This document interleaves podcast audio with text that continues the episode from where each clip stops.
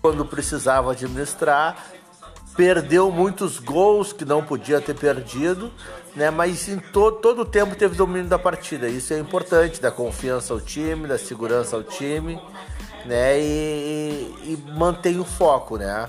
Foi um jogo que tivemos todo o domínio e merecemos a vitória. É isso aí, é isso aí. Eu acho que é unanimidade, na verdade, né? Toda a torcida colorada aí satisfeita, encerrando o ano aí em quarto lugar.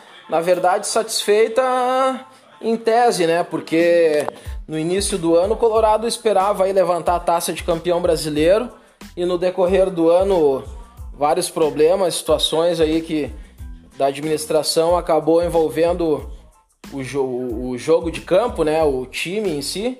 Mas enfim, agora é G4 e é isso aí. Pelas nossas pretensões agora no segundo semestre, tudo certo. E vamos lá, vamos lá. Agora, próximo compromisso nosso aí em 2021. Vamos seguir torcendo e seguir torcendo aí também. Eu não sei vocês, mas a gente está numa ansiedade aqui para voltar aos estádios, voltar ao Beira Rio e voltar a poder torcer junto aí, junto com o Colorado, empurrar o nosso time aí, toda aquela resenha, enfim.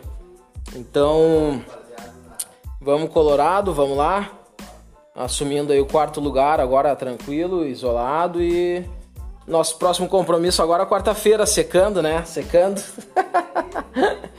Já que o São Paulo é nosso filho, né? Então vamos torcer pro nosso filhote no, no, na quarta-feira aí.